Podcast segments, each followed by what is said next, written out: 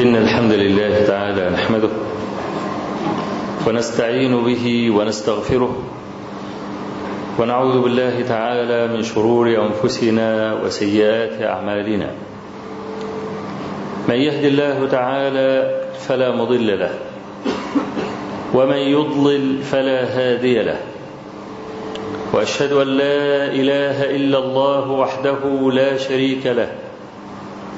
وأشهد أن محمدا عبده ورسوله. يا أيها الذين آمنوا اتقوا الله حق تقاته ولا تموتن إلا وأنتم مسلمون. يا أيها الناس اتقوا ربكم الذي خلقكم من نفس واحدة وخلق منها زوجها وبث منهما رجالا كثيرا ونساء. واتقوا الله الذي تساءلون به والأرحام. إن الله كان عليكم رقيبا.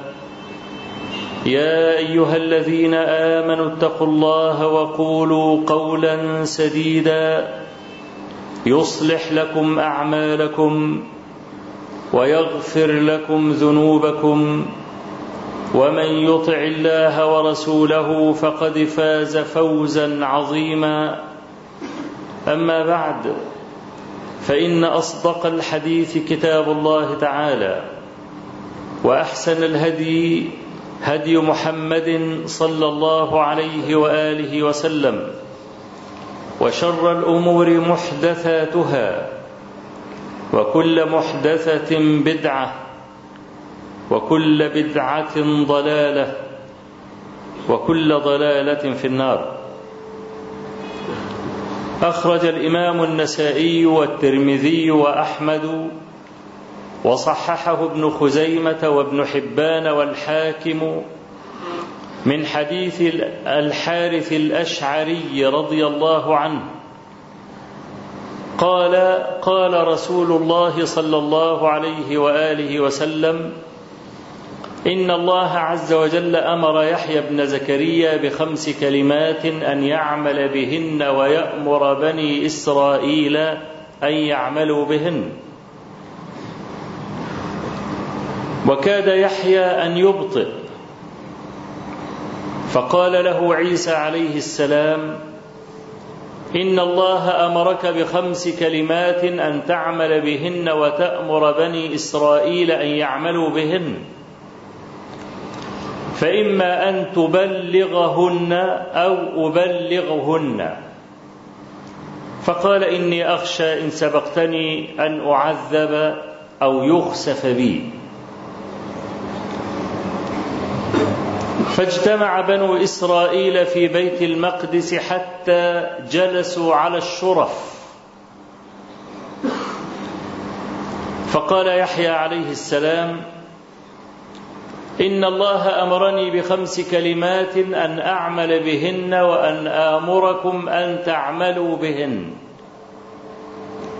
أولهن أن تعبدوا الله ولا تشركوا به شيئا.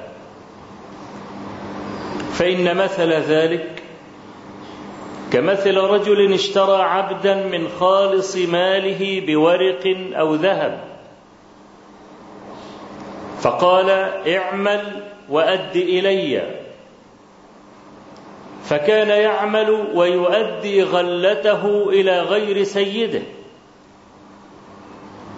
فمن يسره منكم أن يكون عبده كذلك وإن الله خلقكم ورزقكم فلا تشركوا به شيئا. ونحن لازلنا مع أس الأمر ومع قطب الرحى. الذي لا تصلح الدنيا إلا به ولا تنال الجنة إلا به. ألا وهو سلامة التوحيد.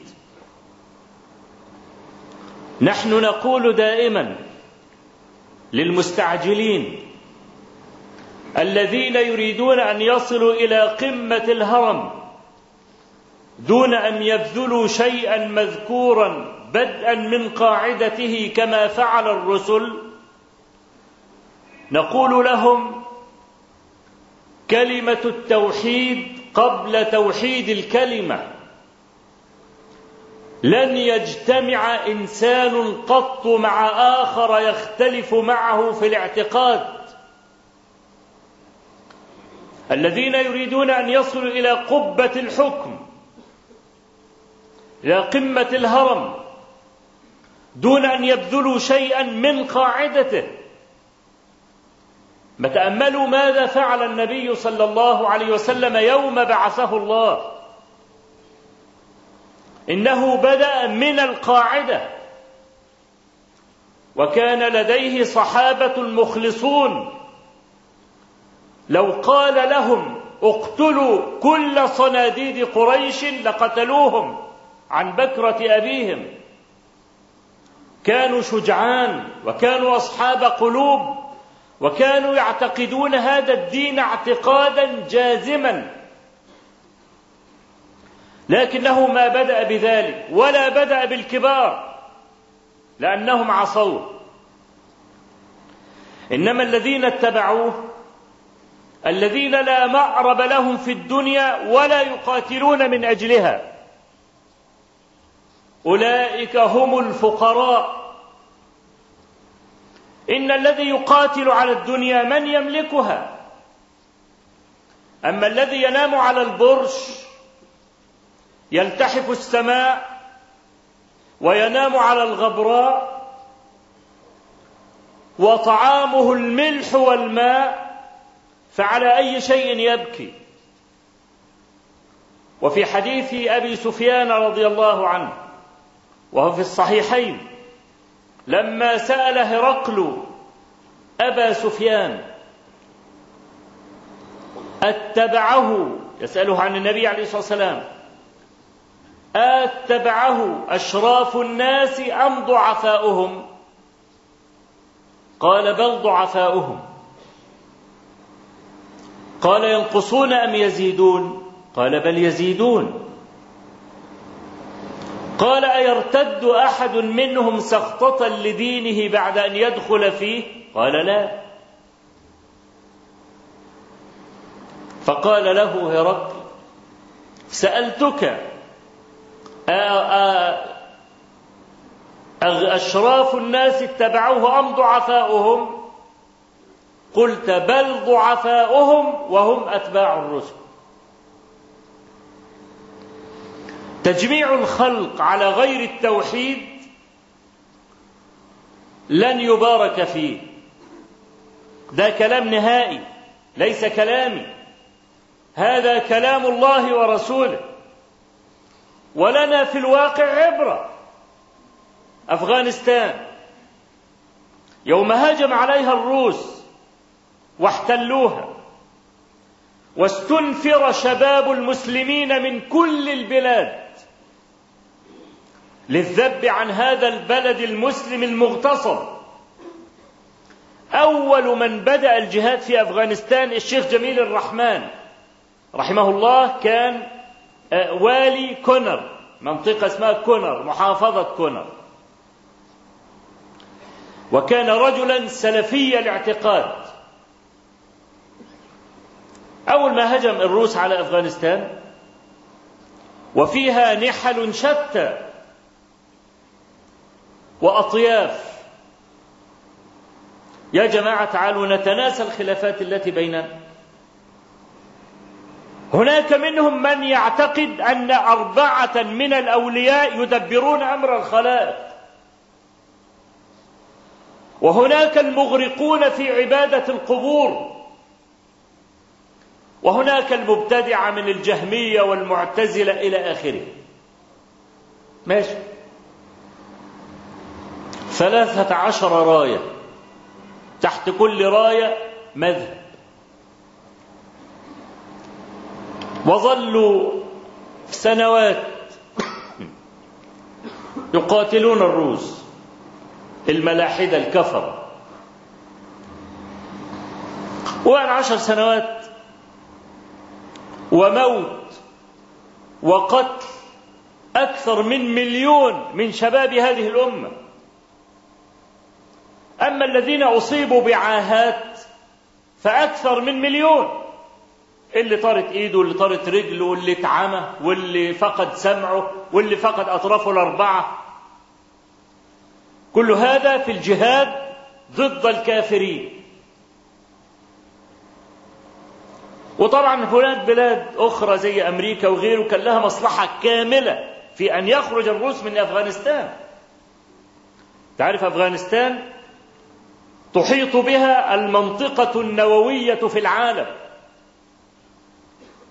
عندك روسيا وعندك الهند وعندك باكستان وعندك إيران. منطقة نووية. وأمريكا تريد وتحلم أن يكون لها قاعدة في أفغانستان حتى تؤمن نفسها.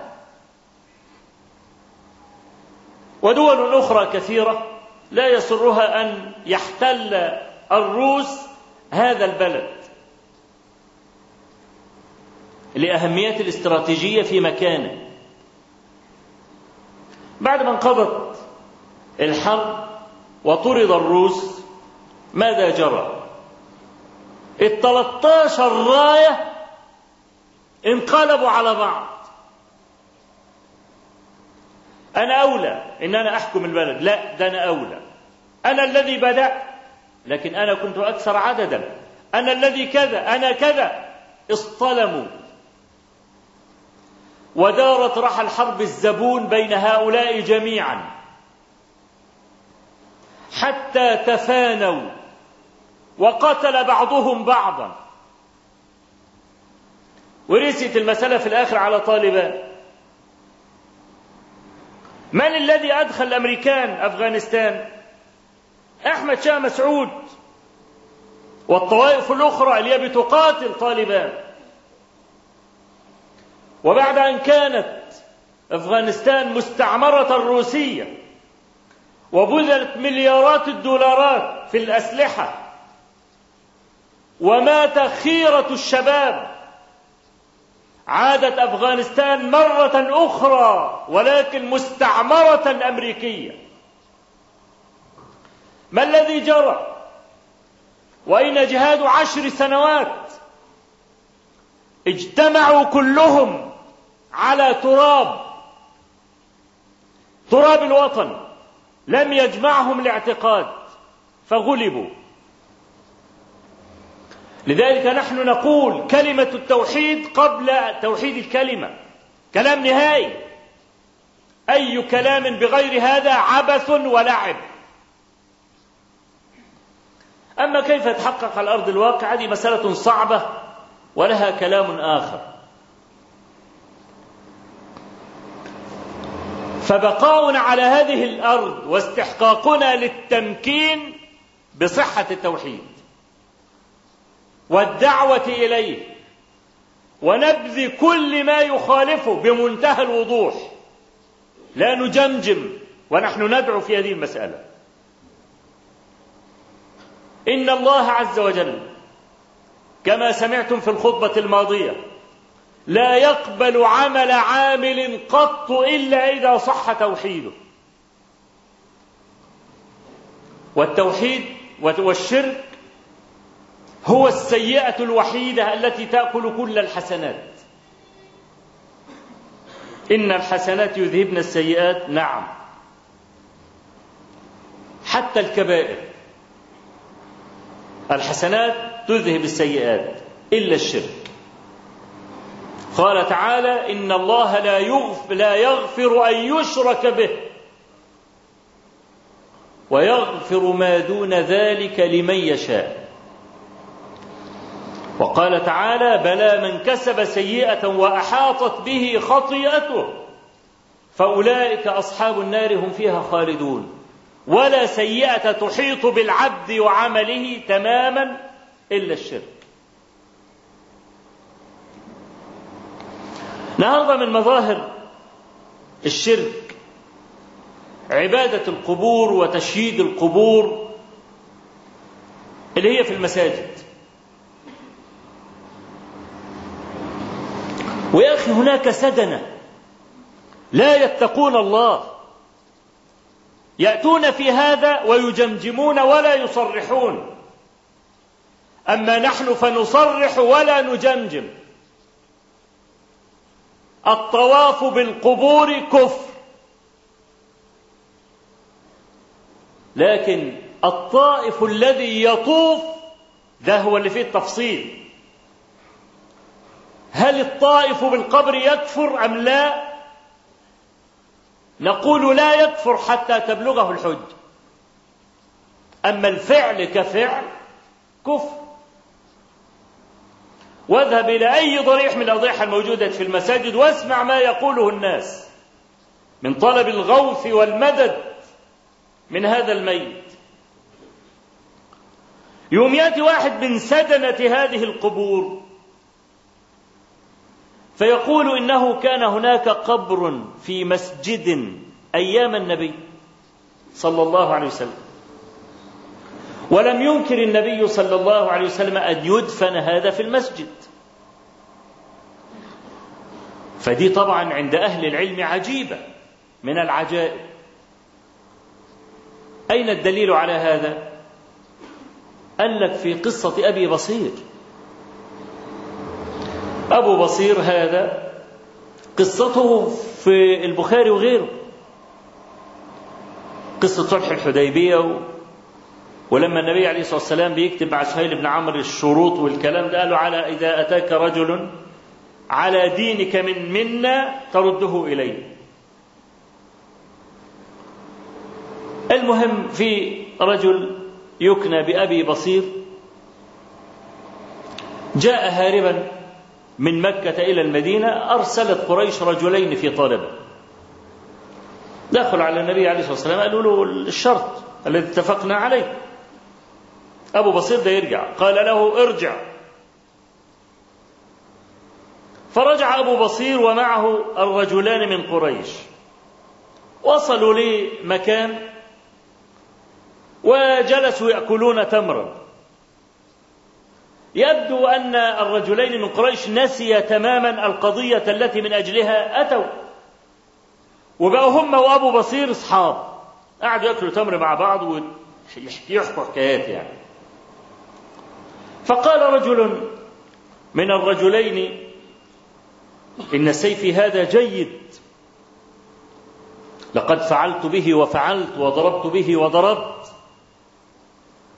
فقال أبو بصير إنه لجيد. أرني. فأعطاه السيف فضربه أبو بصير فقضى عليه. الرجل الآخر رجع إلى المدينة فارا بجلده وأبو بصير يتبعه. فالنبي عليه الصلاة والسلام جالس في المسجد وإذا بالرجل القرشي وكان من نصف ساعة ولا ساعة آتي قد شمر عن ساقيه ويجري. قال النبي صلى الله عليه وسلم لقد رأى هذا ذعرا. هو دخل من هنا وأبو بصير وراه. فقال يا رسول الله قد وفى الله ذمتك. قلت لي ارجع فرجعت ولكن الله نجاني. فلما علم أبو بصير أن أن النبي صلى الله عليه وسلم سيرده خرج وانطلق على شاطئ البحر. فلا يسمع بركب لقريش إلا خرج عليه مع عصابة فقتلوهم وأخذوا أموالهم. حتى أرسلت قريش إلى النبي صلى الله عليه وسلم تناشده الله والرحم أن من أتاك منا لا نريده.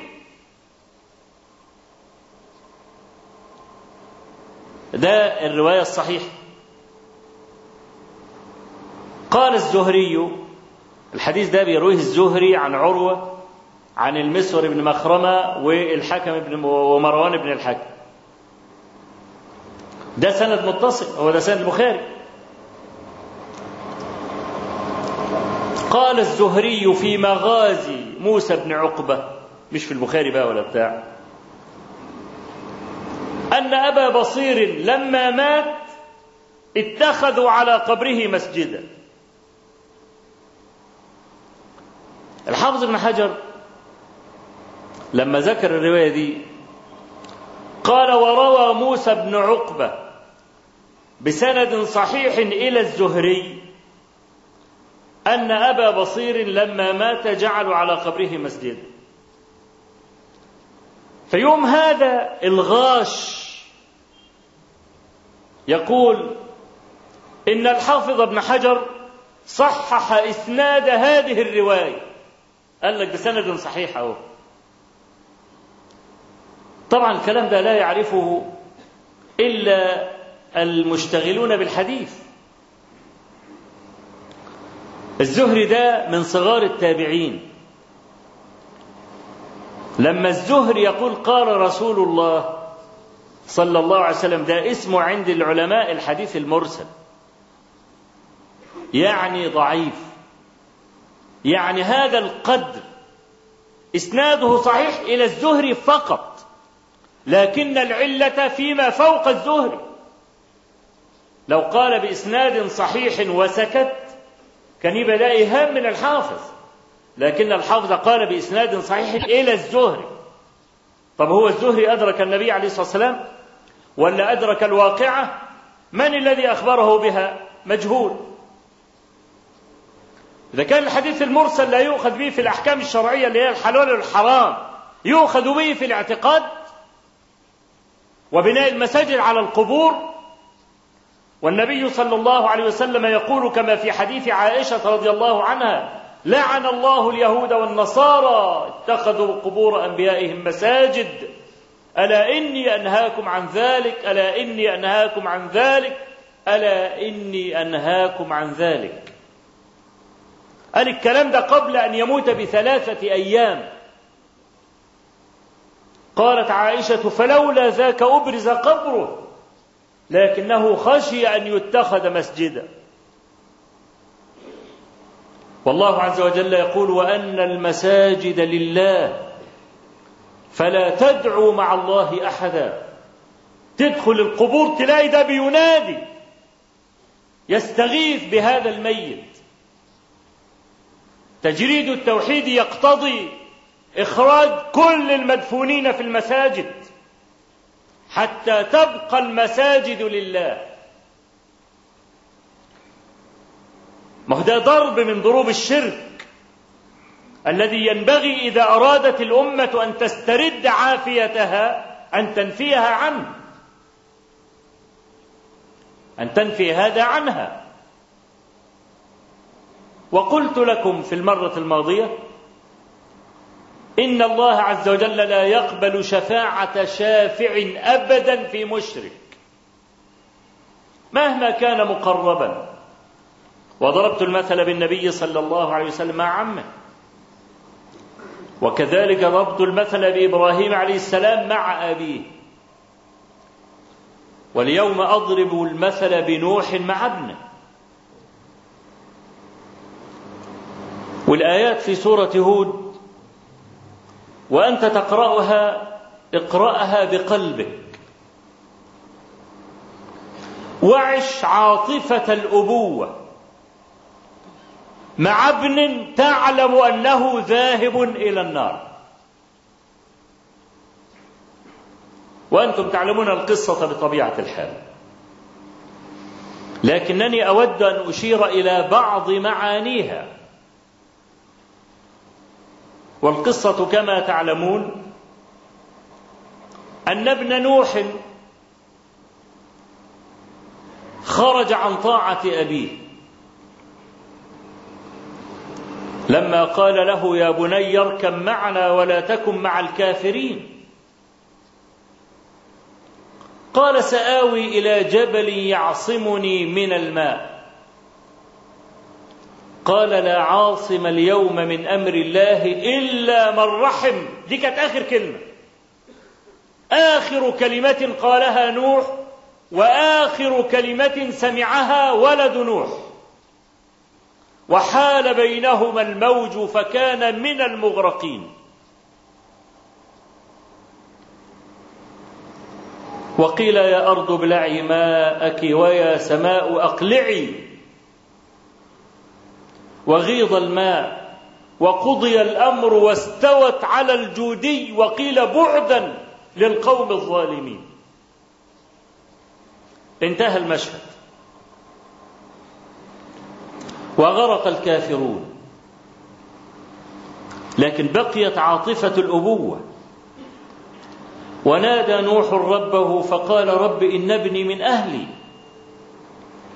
وإن وعدك الحق وأنت أحكم الحاكمين. سأل, سأل شيئا؟ ما سأل شيئا. إنما قال خبرا يتضمن معنى السؤال. أحيانا تأتي الأخبار ويقصد بها السؤال كهذه الآية. وقد يأتي الخبر ويقصد به الأمر كقوله تعالى ومن دخله كان آمنا. طب ما القرامطة عملوا إيه في عند الكعبة؟ قتلوا أكثر من مئة ألف واقتلعوا الحجر الأسود وأخذوه. إزاي ومن دخله كان آمنا؟ أي أمنوه. ومن دخل الحرم فأمنوه فهذا خبر بمعنى الأمر. وكلام نوح عليه السلام يدل على بالغ الأدب. وهو كقول أيوب عليه السلام رب إني مسني الضر. لم يقل فارفع عني. ولم يقل فاشفني. إنما قال وأنت أرحم الراحمين. خلاص. إن كانت الرحمة أن يستمر هذا البلاء أبقه. وإن كانت الرحمة أن ترفعه عني فارفع. لكنه ما سال شيئا لنفسه تأدبا مع ربه الذي يعلم ما يصلحه. نوح عليه السلام قال رب إن ابني من أهلي. هذه أول فقرة. وإن وعدك الحق. وأنت أحكم الحاكمين. هذه ثلاث كلمات. ربما يقول بعض الناس المقام مقام استعطاف. فكان المناسب أن يقول وأنت أرحم الراحمين. فنقول كلا. إن مثل نوح عليه السلام وهو النبي المعلم لا يقولها أبدا. لماذا؟ لأنه تقدم في كلامه وهو يخاطب ولده. لما قال سآوي إلى جبل يعصمني من الماء قال لا عاصم اليوم من أمر الله إلا من رحم. يبقى الذي لم يركب السفينة لم تدركه الرحمة. ونوح عليه السلام يعلم أن ابنه لم يركب. فيعلم يقينا أن الرحمة لا تدركه لذلك لا يقولها. وأنت أرحم الراحمين. لكن سأل عن الحكمة إذ فاتت الرحمة سأل عن الحكمة. قال نوح الرب إن ابني من أهلي. فقال الله عز وجل إنه ليس من أهلك. ابن في النسب نعم لكن الولد المعتد به في الدنيا والآخرة هو الولد الصالح. الولد الفاسد يجلب اللعنة على أبيه وأمه في الدنيا. سواء كانوا أحياء أو كانوا أمواتا. الولد الفاسد. حديث عبد الله بن عمرو بن العاص قال النبي صلى الله عليه وسلم لا يسب الرجل أباه وأمه. قالوا يا رسول الله أيسب أحدنا أباه أو أمه؟ قال نعم. يسب الرجل أبا الرجل فيسب أباه وأمه. الأب مات والأم ماتت الولد حي. قال لي ولد يا ابن الكلب. قال له أبوك هو ابن كلب. يبقى جلب اللعنة والسب لأبيه وهو ميت. إذا روع الآمنين سرق أو زنى أو قتل يلعنونه ويلعنون أباه. يبقى الأب ميت ويلعن. بسبب الولد الفاسد. وهو ولدك لصلبك ويحمل اسمك لكنه ليس من أهلك. ليس من أهلك بآية وحديث. قال الله عز وجل والذين آمنوا واتبعتهم ذريتهم بإيمان ألحقنا بهم ذريتهم. وما ألتناهم من عملهم من شيء. كل امرئ بما كسب رهين. وقول النبي صلى الله عليه وسلم في حديث أبي هريرة عند مسلم. إذا مات ابن آدم انقطع عمله إلا من ثلاث. ولد صالح يدعو له. عندنا قاعدة تقول إذا قيد الحكم بوصف. ثبت الوصف للقيد وانتفى عما عداه. يعني الكلام. والذين آمنوا واتبعتهم ذريتهم بإيمان. مش ده قيد الإيمان موجود؟ ولا واتبعتهم ذريتهم ألحقنا بهم ذريتهم؟ لا. هنا قيد شرط أن تتبعهم الذرية بالإيمان. يثبت يثبت الحكم للقيد. أما غير القيد أما من لم يدخل في هذا التقييد فلا يدخل في الحكم. أو حديث أبي هريرة ولد صالح يدعو له. مش ولد بس. يشترط أن يكون صالحا. يدعو له. يبقى يثبت الحكم للقيد. أما بقية الأولاد غير الصالحين لا يدخلون في هذا الحديث. إذا قيد الحكم بوصف ثبت الحكم للقيد وانتفى عما عداه. فالذي ينتفع بابنه حيا وميتا من يؤدب ولده ويقيمه على طريق الصلاة. يبقى عالم مثلا. يعلم الناس يقول له الله يرحم والدك الله يرحم والديك. الدعاء للأب مستمر ويصل إلى الأب إذا دعي لك يصل إلى أبيك. ليه؟ لأن لأنك امتداد لأنك امتداد أبيك. إن أطيب ما أكل الرجل من كسبه وولده من كسبه. فهذا هو الجواب عن قول نوح. قال رب إن ابني من أهلي. قال يا نوح إنه ليس من أهلك ليه؟ إنه عمل غير صالح. قرأ الكسائي ويعقوب إنه عمل غير صالح. ووعدك الحق.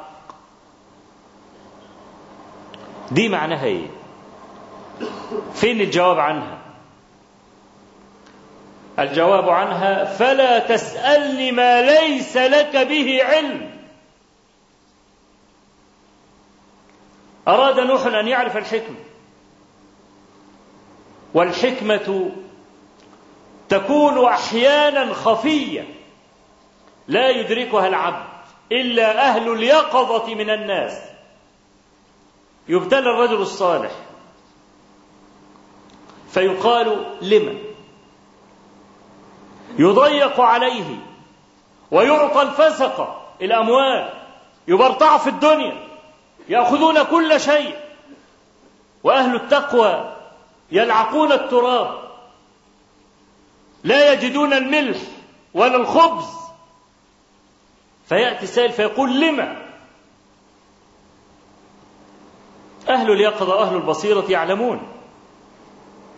أحيانا البلاء أنت لا تستطيع أن تصل إلى سببه. ولذلك قال الله عز وجل ما أصاب من مصيبة إلا بإذن الله ومن يؤمن بالله يهدي قلبه. كل مصيبة تمر بالعبد إنما هي بإذن الله. طب ليه؟ من يؤمن أن الله عز وجل لا يفعل ذلك إلا لحكمة بالغة ارتاح قلبه. أهل الاعتراض الدنيا كلها علامات استفهام أمامهم. ليه؟ ليه؟ ليه؟ ليه؟ كل حاجة ليه؟ لماذا؟ وفي الآخر يموت بضغط الدم. ولا يدري ما الحكمة. إنما أهل يقظة. الذين أخذوا عن الله عز وجل قرأوا كتابه بتدبر ليس كالحال للمرتحل وإن كان جيدا. حل المرتحل يخلص المصحف من الجلدة للجلدة ويرجع يجيبه من جلدة للجلدة أهم حاجة يعمل ثلاث ختمات في, في الأسبوع. ده جميل. ولكن أأنزل الله عز وجل الكتاب لهذا؟ ده عايزة ورد تأمل تقف عند الآيات. لماذا هي كذلك؟ وما هي العبرة من ذلك؟ وتقف هو كتاب الله عز وجل المطلوب كده. كتاب أنزلناه إليك مبارك ليدبروا آياته وليتذكر أولو الألباب. محمد بن سي... مح... سعيد المسيب يروي عن معمر بن عبد الله في صحيح مسلم أن النبي صلى الله عليه وسلم قال لا يحتكر إلا خاطئ. في الرواية وكان سعيد يحتكر الزيت. طبعا إزاي يعني تيجي يعني سعيد المسيب سيد التابعين وريحانتهم يقول لا يحتكر يروي عن النبي صلى الله عليه وسلم لا يحتكر إلا خاطئ. ويحتكر الزيت؟ قال لك ما الزيت هذا غير داخل في الاحتكار. إلا إذا كان هو الوحيد الذي عنده زيت وهو من مطعوم أهل البلد ولا يستطيع أحد أن يصل إليه إلا عن طريقه لو اثنين ثلاثة احتكروا السلعة ضرورية للناس وحبسوها دول ظلمة. لكن لو الحاجة مبذولة عند الناس زي الرز مثلا ساعات يجي مثلا واحد من الناس فلاحين يقول لك أنا عندي 10 طن رز ولا 20 طن رز وبتاع ومخزنهم لحد ما سعرهم يرتفع. أنا كده محتكر أقول له لا.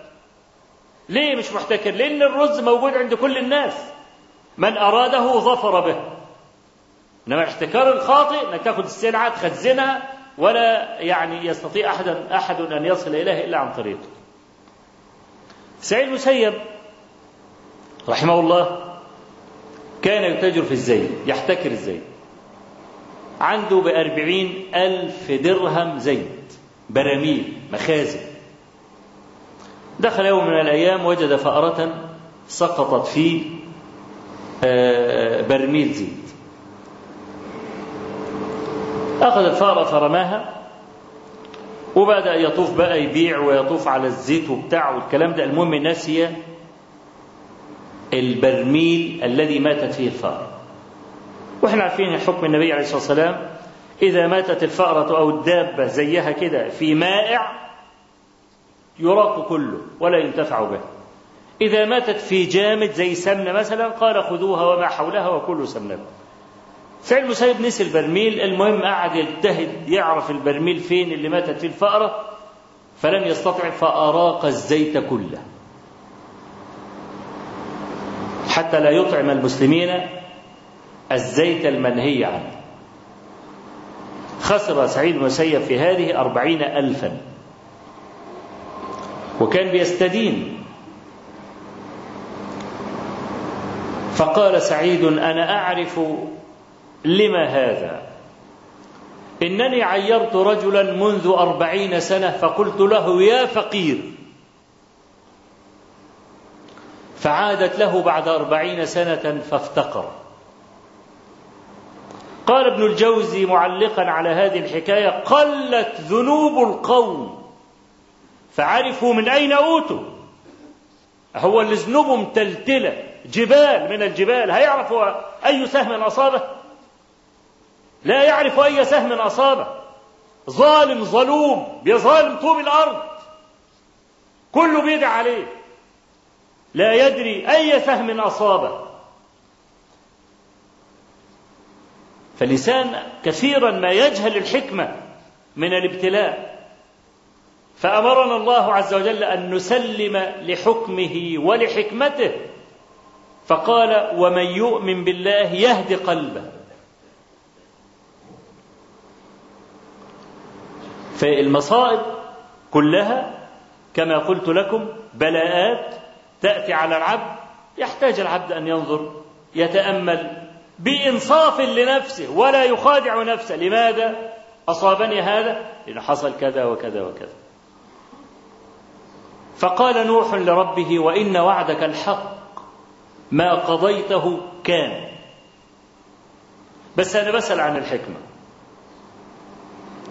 قال له فلا تسألني ما ليس لك به علم.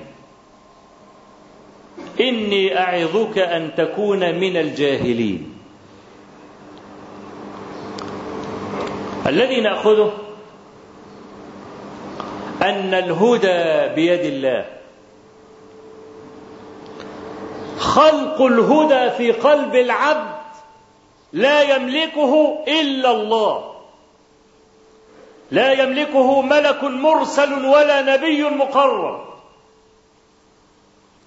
ألا ترون إلى من جاء بالحنيفية؟ إبراهيم عليه السلام يقول واجنبني وبني أن نعبد الأصنام يخاف على نفسه وهو الحنيف الذي جاء بالحنيفية. يخاف أن يعبد الأصنام. والنبي صلى الله عليه وسلم كان يقول يا مثبت القلوب ثبت قلبي على دينك صرف قلبي على طاعتك. ويعزى لأبي بكر رضي الله عنه أنه كان يقول والله لا آمن مكر الله ولو كانت إحدى قدمي في الجنة. وكان الرجل من أصحاب النبي صلى الله عليه وسلم يبشر بالجنة بالنص الواضح الجلي القطعي. ومع ذلك يبكي خوفا من أن يدخل النار. مع أن الذي قال له أنت في الجنة هو رسول الله صلى الله عليه وسلم. وأظنكم تعرفون ماذا قال عمر؟ لما قال لابنه عبد الله بعدما طعن قال أنزلني على الأرض لعل الله أن ينظر إلي فيرحمني. حتى حتى قال لابنه عبد الله بن عمر إذا أنا قضيت مت يعني فليراجع أم المؤمنين مرة أخرى لأنه راجعها وهو حي. ذهب عبد الله بن عمر قال لعائشة إن عمر يرجو أن يدفن مع صاحبيه. فعائشة قالت والله إني ادخرته لنفسي. قبر الثالث ده في الحجرة كانت عائشة تدخره لنفسها. قالت ولأوثرنه علي اليوم. حتى الدفن بجانب النبي صلى الله عليه وسلم شرف. لأوثرنه اليوم. عمر الخطاب أم نبه على ابنه عبد الله بن عمر. قال قل لها عمر ولا تقل لها أمير المؤمنين. فإني لست اليوم للمؤمنين بأمير. اخلع نياشينك هذه النياشين لا تنفعك عند الله. قبل أن تموت اخلع نياشينك وافعل كما فعل الواثق. لما مات وكان على سريره أمير المؤمنين قال أنزلوني من على السرير وضعوا خدي على الأرض. وجعل يبكي ويقول يا من لا يزول ملكه ارحم من زال ملكه. قال إذا أنا قضيت اذهب إليها. ممكن تكون يعني محرجة. ولا تدفنوني حتى تقول لها إن عمر ولا تقل أمير المؤمنين. إيش ناشيد؟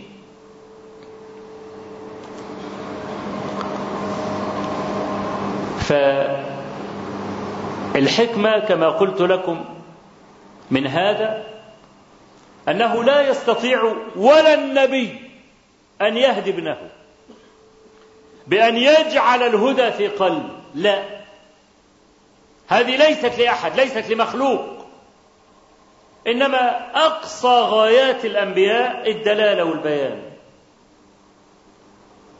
وإنك لتهدي إلى صراط مستقيم تدل.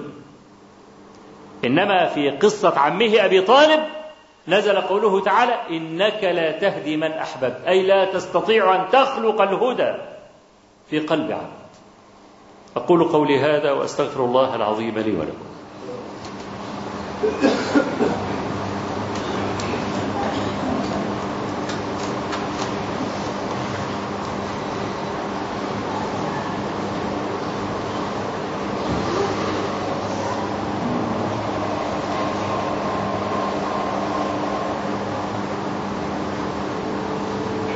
الحمد لله رب العالمين. له الحمد الحسن والثناء الجميل. وأشهد أن لا إله إلا الله وحده لا شريك له. يقول الحق وهو يهدي السبيل. وأشهد أن محمدا عبده ورسوله صلى الله عليه وعلى آله وصحبه وسلم. وأيضا من الأدلة على أن المرء إذا فعل كل حسن في الدنيا ومات كافرا لا ينفعه ذلك. في صحيح مسلم من حديث عائشة رضي الله عنها قالت يا رسول الله إن ابن جدعان كان يصل الرحم ويطعم المسكين. ويفعل ويفعل. أينفعه ذلك؟ فقال عليه الصلاة والسلام لا ينفعه. إنه لم يقل يوما رب اغفر لي خطيئتي يوم الدين. تعرف ابن جدعان ده؟ كان رجلا يتمثل بجوده وكرمه وعطائه.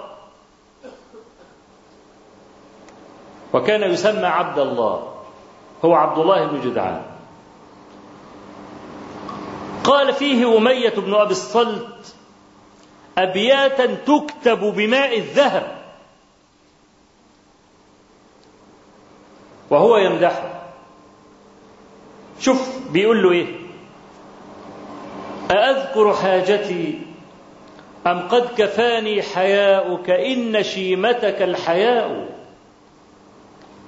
وعلمك بالحقوق وأنت فرع لك الحسب لك الحسب المهذب والسناء كريم لا يغيره صباح عن الخلق الجميل ولا مساء يباري الريح مكرمة وجودا. إذا ما الكلب أحجره الشتاء وأرضك أرض مكرمة بنتها بنو تيم وأنت لها سماء. إذا أثنى عليك المرء يوما كفاه من تعرضه الثناء. تكتب بماء الذهب. وشوف يعني عطاء عبد الله بن جدعان كيف كان؟ حتى لا يغتر العصاة اللي بيعملوا موائد الرحمن ويصرفوا لهم شوية ألوفات وبعدين يروح يرقص ويغني ويتحزم هناك. ولكن أنا كده عملت اللي عليا وأكلت الفقراء وبتاع ويتسابقون مين اللي يدي وجبه الفقير أكثر؟ وتتعمل في مطابخ في فندق خمس نجوم. بيقول له أذكر حاجتي. أم قد كفاني حياؤك؟ طب من من الذي يستحي؟ اللي بيمد إيده للأخذ ولا اللي بيمد إيده بالعطاء؟ الذي ينبغي أن يستحيي الذي يمد يده للسؤال. لا هو قلبها بقى. قال له أذكر حاجتي إن أنا محتاج يعني قرشين كده أم قد كفاني حياؤك؟ إن شيمتك الحياء. يعني وهو بيديله فلوس بيبقى مكسوف كأنه عامل عاملة يعني انتقل الحياء للمعطي مش للآخر. كما ده يبقى عطاء شكله إيه ده؟ دعني دعني يعني كأنه يشبه عطاء الجنة مع طبعا الفارق الشديد يعني. أهل الجنة لا يسألون. قط. إذا تمنى المرء الشيء وجده. لأن السؤال ذل. ومش في الجنة مذل. أذكر حاجتي أم قد كفاني حياؤك. إن شيمتك الحياء. وعلمك بالحقوق وأنت فرع. لك الحسب المهذب والسناء المجد يعني. كريم لا يغيره صباح عن الخلق الجميل ولا مساء. يباري الريح مكرمة وجودا إذا ما الكلب أحجره الشتاء. تعرف الكلب؟ كان يعني دليل الكرماء. كل واحد من الكرماء لازم يبقى عنده حظيرة كلاب يطلعها كده تصطاد الضيوف. فكان الضيف زمان في الصحراء بيهتدي إما بالنار التي يراها على قمة الجبل. وإما بنواح الكلب فالكلب ده اللي هو صياد الضيوف من شدة البرد دخل الجحر. طب الضيف يروح فين؟ هو بيقول له بقى بيقول له لما الكلب اللي هو مصدي يدخل الجحر مش قادر يطلع من كتر البرد انت واقف. مكان الكلب. تحل محل الكلب. عشان تجيب انت الضيوف بنفسك. يباري الروح الريح مكرمة وجودا. إذا ما الكلب أحجره الشتاء وأرضك يقصد بني تميم. كل مكرمة كانت لبني تميم جميعا قال له أنت سماؤها. فيش حد فوقك في بني تميم. مع معرفة مع معرفتنا بكرم بني تميم ونجدتهم وشجاعتهم. إذا أثنى عليك المرء يوما كفاه من تعرضه الثناء. أول ما يسلم عليه يقول ربنا يخليك. خلاص مش محتاج يقول له أنت عايز حاجة. قول فقير عايز حاجة عايز قرشين عايز مش عارف إيه ده عشان يقول آه والله أنا جعان مش لا آكل مش عارف إيه يذله. لا مجرد ما يسلم عليه يقول له ربنا يبارك فيك ربنا يخليك لنا. خلاص. فهمت القصة مفهوم يعني. سفيان بن عيينة رحمه الله احتج بهذين البيتين الأول والأخير من هذه القصيدة. لما سأله سائل مسألة لا يصيب جوابها إلا مثل سفيان. سفيان بن عيينة شيخ أحمد الشافعي كان رجلا قرآنيا. له غوص كلما غاص أتى بدرة. قال له قائل عن حديث ابن عباس الذي رواه الشيخان في دعاء الكرب لما الواحد يقع في مصيبة وعايز يدعو يقول لا إله إلا الله العظيم الحليم. لا إله إلا الله رب العرش العظيم.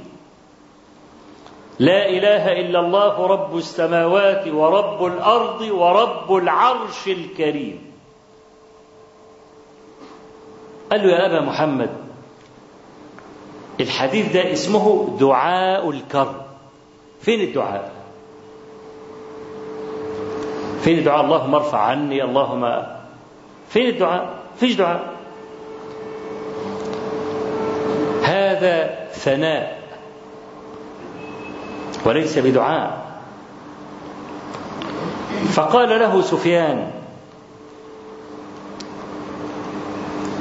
ألا تذكر قول أمية بن أبي الصلت لعبد الله بن جدعان أأذكر حاجتي أم قد كفاني حياؤك إن شيمتك الحياء إذا أثنى عليك المرء يوما كفاه من تعرضه الثناء. قال وهذا عبد.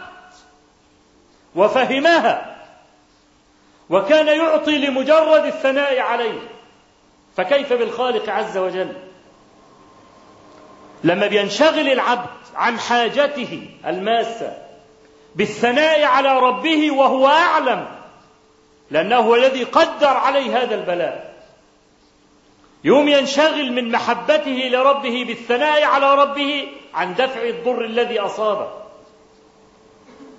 يعطيه ربنا عز وجل حينئذ أفضل ما يعطي السائلين. شوف الرجل الذي يتغزل به وبشمائله راح فين؟ قال صلى الله عليه وسلم إنه لم يقل يوما رب اغفر لي. خطيئتي يوم الدين. وعند أحمد. وصححه ابن حبان والحديث فيه نظر. عن عدي بن حاتم.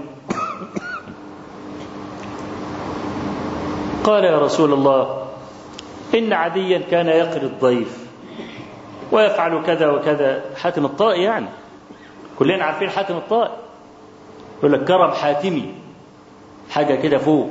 صار الكرم علامة عليه وهو صار علامة على الكرم. فعدي ابنه أسلم فسأل عن أبيه قال يا رسول الله إن أبي كان يقري الضيف ويفعل كذا وكذا وقعد يعدد له إيه؟ من مآثره. أينفعه ذلك؟ قال له يا عدي إن أباك أراد أمرا فأدركه. خلاص. كان عايز يبقى أكرم واحد على وجه الأرض خدها. وأصبح الناس في كل مكان يقولون حاتم الطائي حاتم الطائي. لكنه لم يفعل ذلك ابتغاء مرضات الله ولم يسلم. إنه لم يقل يوما رب اغفر لي خطيئتي يوم الدين. وللحديث بقية إن شاء الله تعالى. اللهم اغفر لنا ذنوبنا. وإسرافنا في أمرنا وثبت أقدامنا وانصرنا على القوم الكافرين. اللهم اجعل الحياة زيادة لنا في كل خير واجعل الموت راحة لنا من كل شر. اللهم قنا الفتن ما ظهر منها وما بطن. اللهم لا تجعل الدنيا أكبر همنا ولا مبلغ علمنا ولا تجعل مصيبتنا في ديننا ولا تسلط علينا بذنوبنا من لا يخافك ولا يرحمنا. رب آت نفوسنا تقواها وزكها أنت خير من زكاها. أنت وليها ومولاها اللهم اغفر لنا هزلنا وجدنا وخطأنا وعمدنا وكل ذلك عندنا وأخلص